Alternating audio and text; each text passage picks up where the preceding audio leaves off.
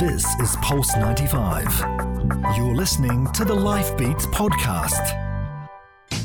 Life Beats. Life Beats with Sally Musa. Only on Pulse 95. 95.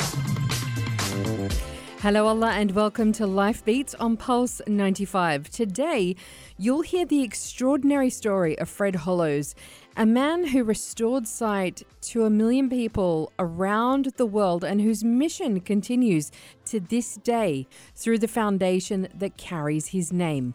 I sat down with Alison Hill, Global Head of Communications for the Fred Hollows Foundation, to learn more about the global crisis of avoidable blindness and the work that the Fred Hollows Foundation is doing to not only restore sight, but to train local doctors that are making a difference to entire communities and helping to break the cycle of poverty.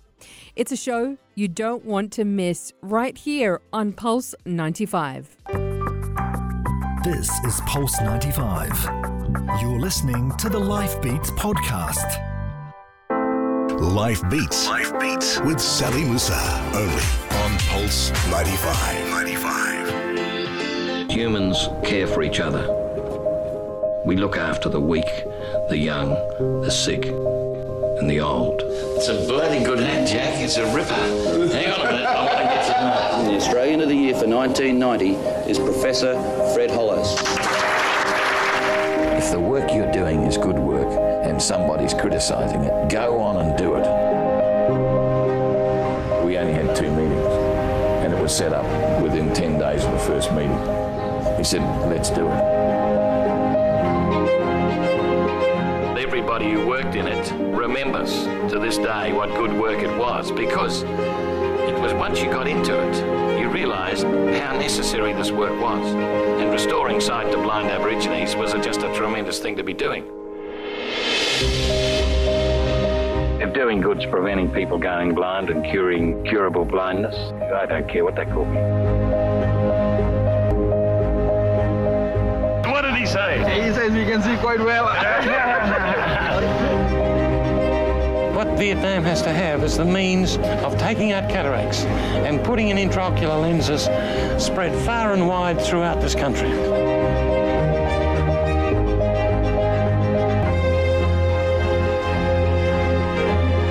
Teach the teachers first, and then the teachers can teach others. Look at that work we're doing there this morning. Good work, good honest work. How many people have the opportunity to be part of that? Knowing that this is a process that's going to go on, those people are going to be training others and they're going to be training others and so on, you know, so it's exciting stuff. Long after you're gone. Yeah. Mm.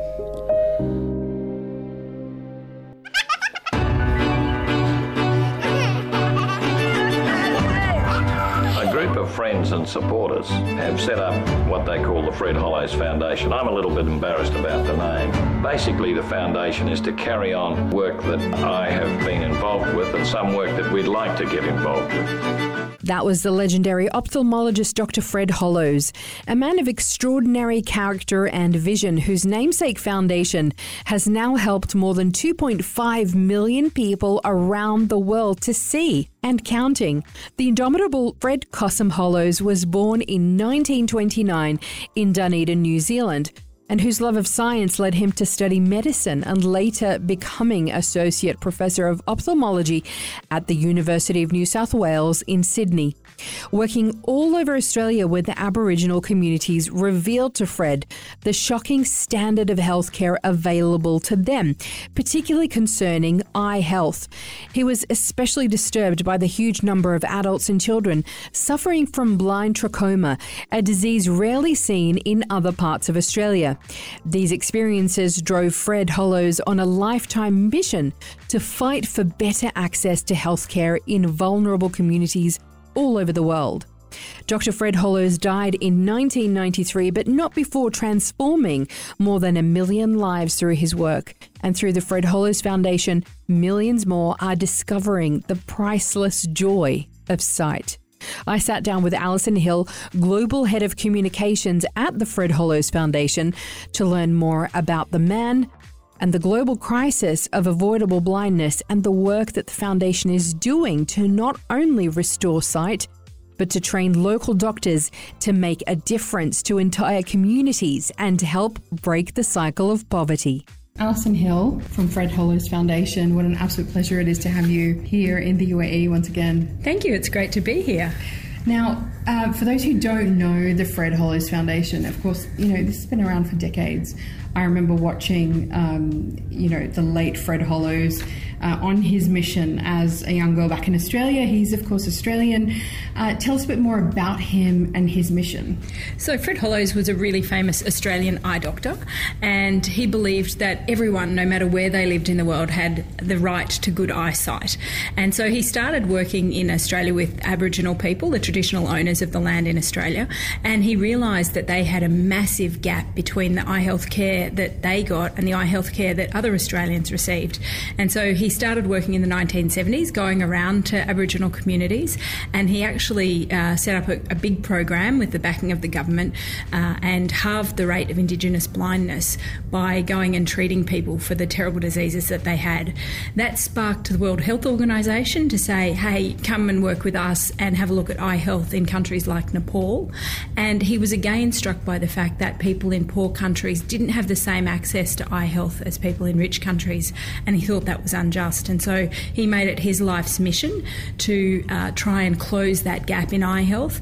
And so when he was uh, diagnosed with cancer and it became clear that he wasn't going to survive, uh, he and his wife Gabby set up the Fred Hollows Foundation, and it was 26 years ago that they established the foundation. And uh, and so our mission is to keep Fred's vision alive of, uh, and our, our our vision for the world is a world in which no person is needlessly blind. Exactly, and that is the key word needlessly blind because this is avoidable blindness. What do we mean when we're talking about avoidable blindness and how big is the problem? So, there are 36 million people in the world who are blind, 15 million in this region, the Middle East, uh, North Africa region, and four out of five of those people don't need to be blind. Their blindness can be treated and can be cured. And so, avoidable blindness is the fact that people don't have access to eye health care, so that if they lived in a rich country, they wouldn't be blind. They would go to the doctor, they would have the treatment that they need and their blindness would be fixed. It would be routine. It would be routine. And, and most blindness in the world is caused by cataract. And most people have heard of cataract because if you live to be old enough, you'll probably get cataract. It's a clouding um, of the lens of the eye. And in countries like the UAE uh, or Australia or the United States, you go and you go to the doctor and you have a relatively simple surgery and your blindness is fixed. But in developing countries, people don't have that opportunity and so they remain blind. It's just, it's shocking to think mm. that this happens. So, in terms of the causes of blindness, what are we looking at here? There's cataracts. Yeah, so cataract is by far the largest cause of blindness. And two of the other big ones that people might not know about are uncorrected refractive error. So, when you need glasses and it gets really bad. So, most of us, as we get into our you know late 30s, early 40s, will start to need glasses and it's just a little bit blurry. Um, but when you haven't needed, when you've needed glasses for years and you haven't had them, it can get to yeah. the point where you really can't see a thing. Yeah. And so that's a really big one. Um, and then uh, people with diabetes can have a thing called diabetic retinopathy, which basically means if you've got diabetes, you need to have your eyes checked regularly. It's entirely preventable and can be fixed. But if you don't have eye checks, you can go blind. And once you go blind from diabetes, you can't have that fixed. So if you have diabetes, and growing numbers of people have diabetes, so please make sure you regularly get your eyes checked if you have diabetes. So mm. they're the three big ones. And then in um, a lot of developing countries, there's a disease called trachoma, and it's the leading infectious cause of blindness. So people might have ha- heard of things like conjunctivitis or pink eye or eye infections. Well, this one is one that if you get the infection uh, enough times, it actually scars the inside of your eyelid, turns your eyelid inside out, and the lashes scratch on your cornea until you go blind. So it's incredibly painful and you blink about 19,000 times a day. So imagine every time you blink, your eyes are being scratched by your eyelashes. And so uh, we're doing a major project in Ethiopia, which, where the world's leading um, cause of uh, leading leading burden of blindness, trachoma blindness, is in Ethiopia. About 44% of the world's cases of, of uh, trachoma are in Ethiopia. Um, Why are they particularly there? Because of poverty, yeah. and it's a disease where lack of water and lack of sanitation is a real problem. Mm. So um, it's a country where if, if you don't have water, you can't wash your face and wash your hands, and if there's no toilets, then there's um, the problem of flies spreading disease. And so one of the things that, that we need to do, so obviously we can treat that with the, an- the antibiotics, we can give surgery to those people who've had that repeated infection so that they don't go blind, but we also need to improve the water and sanitation. So extra um, wells, extra pumps for water in communities so people don't have to walk 10 or 20 kilometres to get water, so that they're more likely to want to wash their faces and their clothes. Um, because if you have to carry the water such a long distance, then you're going to use it for cooking and you're going to use it for drinking, but you're not going to use it for, for the hygiene factors. Um, so building more water points and, and latrines is really important for trachoma. It's just like you've got to have a holistic solution. That's it's not right. just one thing. That's right. And the benefits of doing that work with water and sanitation is it improves general health as well as eyesight. So that's really good. It means that children are, are less likely to get sick. And interestingly, the antibiotics that are used to treat trachoma also improve child health and reduce child mortality as well. So it not only improves eyesight, but it actually has an overall benefit for the community. So um, it's a really massive problem that's existed in Ethiopia and the exciting thing is the global community is working really hard together on that one. And we've sort of all divided up the country. We work in the biggest region called Oromia and have the world's largest trachoma program right there in uh, in Ethiopia. And so it's it's exciting. We, we hope we'll have eliminated the disease. The, the, the aim is by 2020. I think it'll probably be closer to 2025 by the time we do it. But the global community is really committed to trying to get rid of that ancient disease forever. Coming up, Alison talks about the incredible ripple effect of training doctors and the exponential economic gains to restoring sight in vulnerable communities. This is Pulse 95. You're listening to the Life Beats podcast. Life Beats. Life Beats with Sally Musa. Only on Pulse 95. 95. It's Life Beats, and I'm speaking to Alison Hill about the work of the Fred Hollows Foundation worldwide to eradicate unnecessary blindness. And here she tells me more about the exponential economic gains to restoring sight. We've talked about the fact that four out of five people uh, who are blind don't need to be. It's already, you know, an epidemic in some parts, but give us the numbers in terms of what we're going to be seeing if this doesn't get fixed. Yeah, so as you say, um, Unfortunately, it's getting worse because by the year 2050, blindness will triple if we don't do more to stop it. So the number of blind people will grow from 36 million to 115 million people. Um, and people say to me, why is it going to grow so much? Well, it's because of the fact that our population, the world population, is growing, but we're also aging. So the wonderful thing about people's healthcare improving in different parts of the world is people are living longer. We know how to keep people people alive longer, and the longer you live, the more likely you are to get a cataract.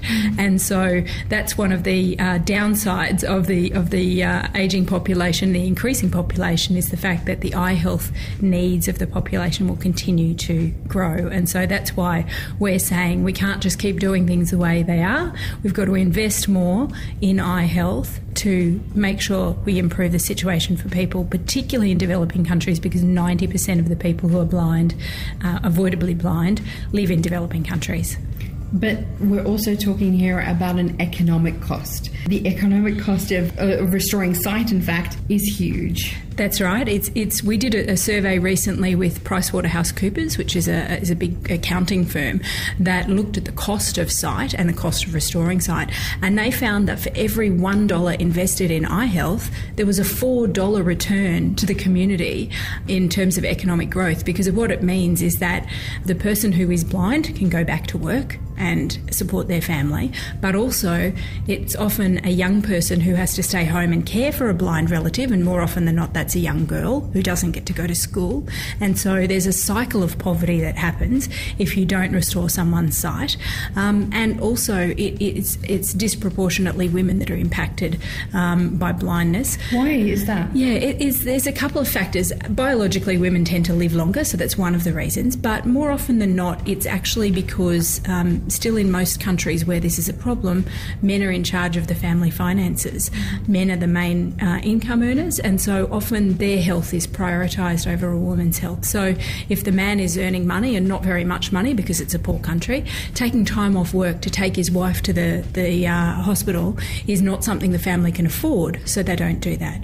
There's also the situation where if you have an eye camp and everyone turns up to have their treatment, men generally are a bit pushier than women, and they push their way to the front of the line, and women get shuffled to the back. So even some of the simple strategies we're doing is to make sure that there's a line for the men and a line for the women, and we see one woman, one man, one woman, one man, so that we get an equal access to eye health for women.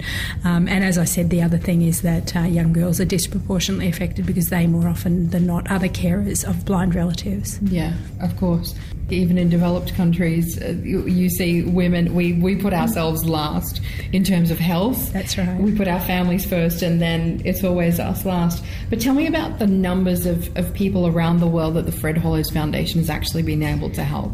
It's it's pretty astounding when you think about the last 26 years. We've restored sight to 2.5 million people, which is phenomenal on its own. But the unknown or the, the extra impact that we've had is that our philosophy is that it's important to train local people to deliver services. So it's not about flying in an American doctor or Australian doctor or the doctor from the UAE to a poor country. It's about training the local doctors. And a great example I can give is when Fred was uh, just before he passed away, he went to Vietnam and he said to the doctors there, How many of you know how to do the modern cataract surgery? And two of them put their hand up. And he said, How many of them of you want to know how to do it? And they all put their hand up. And so he was determined to train doctors. And so so he committed to training 300 doctors, and the foundation carried out that, that promise. And recently we went back to Vietnam and met uh, a doctor called Dr. Bin from uh, Da Nang, and he had gone on, he was one of the first ones in that training group, he'd gone on to train 100 doctors himself and one of those doctors told us that he had trained 300 more doctors. And so they're the ripple effects that can happen um, and the great impact you can have by, as Fred used to say, teach the teachers and then they can teach others. And that's what we're about. So to know the overall impact is really difficult, but we know that directly we've restored sight to at least 2.5 million people. And last year alone, we trained 100,000 doctors, nurses, and community health workers to deliver that eyesight. Coming up, Alison shares with me some incredible stories where people, both young and old, have been given sight through the work of the Fred Hollows Foundation and how that has changed not only their lives, but the lives of entire communities. Incredible, heartwarming stories next. This is Pulse 95. You're listening to the Life Beats podcast. Life Beats. Life Beats with Sally Musa. Only on Pulse 95. 95. Imagine a 15 minute routine eye operation that can restore sight to the needlessly blind. This is what the Fred Hollows Foundation has been doing for the past 26 years for more than 2.5 million people. Alison Hill from the foundation shares with me here some of the incredible stories of those who have been given their sight back and how it's changed them, their families, and their communities. Give me a few stories of on the ground how that's changed, you know, people's lives and communities. It's it's really fantastic because when you think about those numbers, it's really hard to imagine. But when you realise that each one of those is an individual and is a person, and they all have a story, and so there are a number of patients that I've been fortunate enough to meet over the years, and and uh, every time I see the patches come off and someone have their sight restored, it's incredibly empowering and mo- moving for me. Um, there are a couple that really stand out. One is a, a, a lady from Rwanda called Francine, and uh, she was a widow uh, in her 60s, and she was really housebound. She couldn't take herself to the toilet because the toilet was sort of a, a pit toilet outside. She couldn't f- cook food because cooking involved an open f- flame, and so it was just too dangerous. And so she'd been relying on the, the generosity of her friends and her um, people in the community around her to care for her. So when she was taken the couple of hours to the hospital uh, in Kigali, in the capital, uh, she had her sight restored. And when the patches came off, she was so excited. She was running around the hospital screaming out to people, I can see, I can see. And uh, when we took her back to the village, the whole village turned out because they thought some sort of miracle had happened. They didn't think it was possible because people often don't realise that they can have their sight restored. And they were all grabbing her cheeks and her face and saying, You can see, we can't believe you can see. And so not only does that transform her life, but it gives the community real hope. And hopefully it improves the education because that's another factor. If people don't know that blindness can be fixed, then they don't seek out help. And so by changing the life of one person in that community, if someone else gets cataract, then they know that something can be done and that they don't have to live with that condition. So she's one woman that really um, has always captured my heart.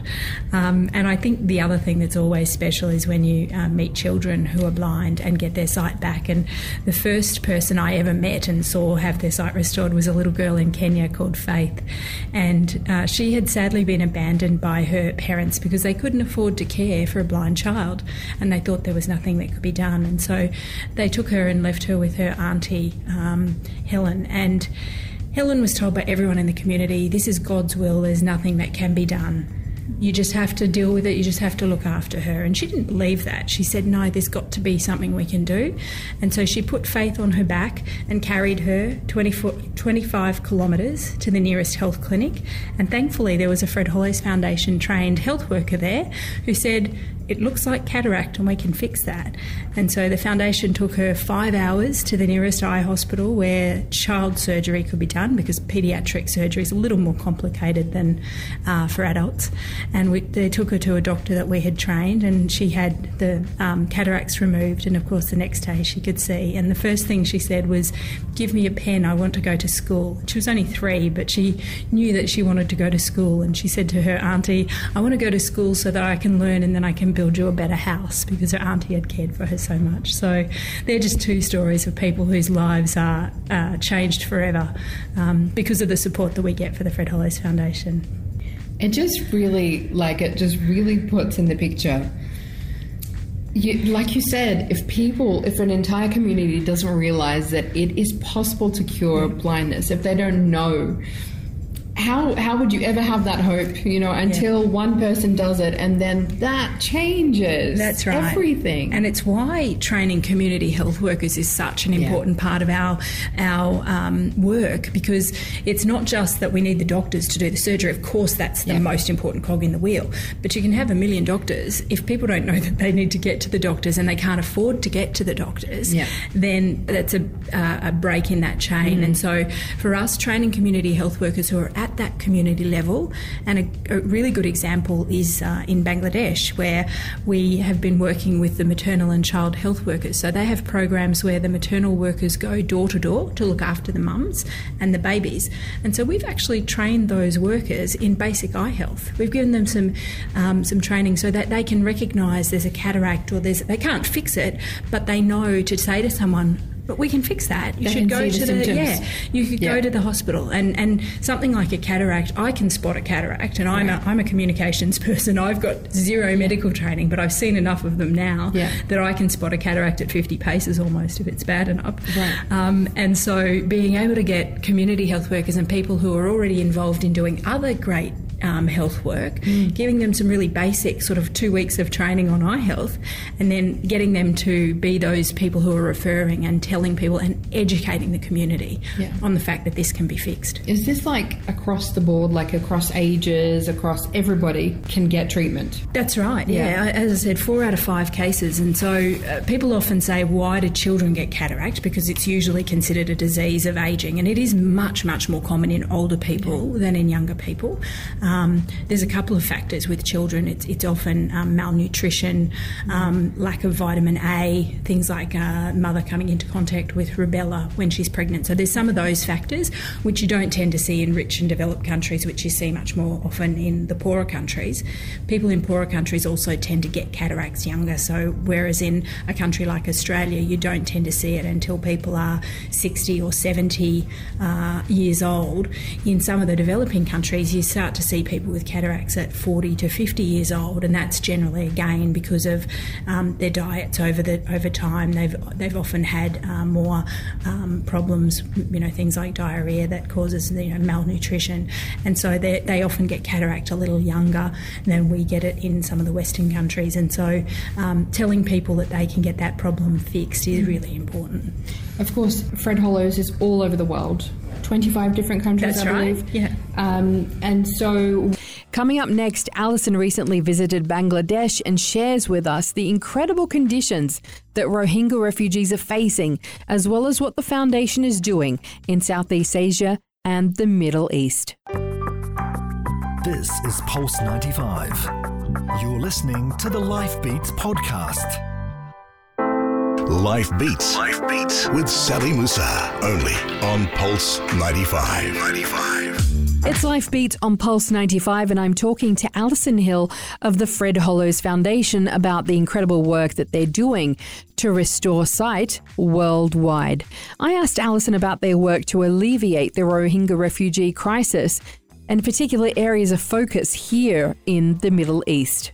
Fred Hollows is all over the world. 25 different countries, That's I right, believe. yeah. Um, and so, where would you say are kind of the more acute cases that we're seeing of really serious problems, and what do you think needs to be done? So, um, the greatest burden of blindness is actually in uh, Asia, Southeast Asia. Um, places like China, which is unsurprising given the size of the population, about 20% of the world's blind people actually live in China, and it's generally in rural and remote areas again. So, the health system in, in the cities is pretty good, um, Southeast Asia as well, but in this region, about 15 million people are blind. Um, and the thing that we need to do is is and one of the things that we're focused on is advocating to governments that they really need to invest more resources into eye health, um, and because it's not something that charities alone can fix, we can help, um, but it really requires governments to realise the value of investing in eye health and prioritising it along with all of the other important health factors. And so, you know, a good example is we've been working in Pakistan for 20 years now, and we've been working closely with the Pakistan government. We work closely with governments because we want to strengthen health systems. We don't want to set up separate things that are exclusive to the health system. We actually want it all to be included with healthcare. And uh, in that 20 years uh, in Pakistan, we've halved the rate of blindness in Pakistan, not just the Fred Hollows Foundation, but us working with government and other agencies. And the Pakistan government has recently invested about 50 million US dollars in eye health because they've seen the enormous benefit, and we talked about the cost benefit earlier. They've seen how um, this is a great investment. It's one of the best investments you can make in, in uh, healthcare in terms of bang for your buck. And uh, so they've said we'll really invest in that. So it's really important for us to work with governments and to encourage them to uh, make it a priority. Palestine in this region is quite a, a, a big focus point for Fred Hollows. Tell us about that. That's right. We're working in Palestine with um, St John of Jerusalem Eye Hospital. They've been in Palestine for decades and do fantastic work. And so we're supporting both a nurse training school there as well as outreaches. And obviously, travelling can be very difficult and movement can be very difficult for the people there. So, one of the things we work with St John on is some mobile clinics and also helping people get to and from um, the eye hospital. So, Mm. every country we work in, essentially the problem is the same, but some of the symptoms and causes and, and barriers can be Mm. slightly different. So, that's why we're really all about working with local people Right. because we take the advice of the experts who live there. You know, we don't sort of in Australia decide how best to help the people of Palestine. You don't fly in We don't fly in, fly out. Yeah. We say to St John, you guys are the experts. You've been You on the ground for years. How can we best support you to do the work with the local people? Obviously, one of the biggest crises that we have seen is the humanitarian one with the Rohingya refugees uh, currently in Bangladesh. And you've actually been there. Yes. You've seen what's going on. Tell us what you're seeing there. Mm, so I, have been to Bangladesh to the, the camps three times uh, this year. So we started working, uh, we've been in Bangladesh for 10 years. The Fred Hollows Foundation's been working there for 10 years with the, the local community. And so we're well established in Bangladesh. And when the refugees started to arrive, uh, August last year was when the big influx came, um, we obviously waited until the immediate emergency needs of shelter and housing had started to, and, and food had started to um, settle. And then we said, right, we need to have a look at what the eye health situation is for the refugees um, because we suspected that there would be significant problems.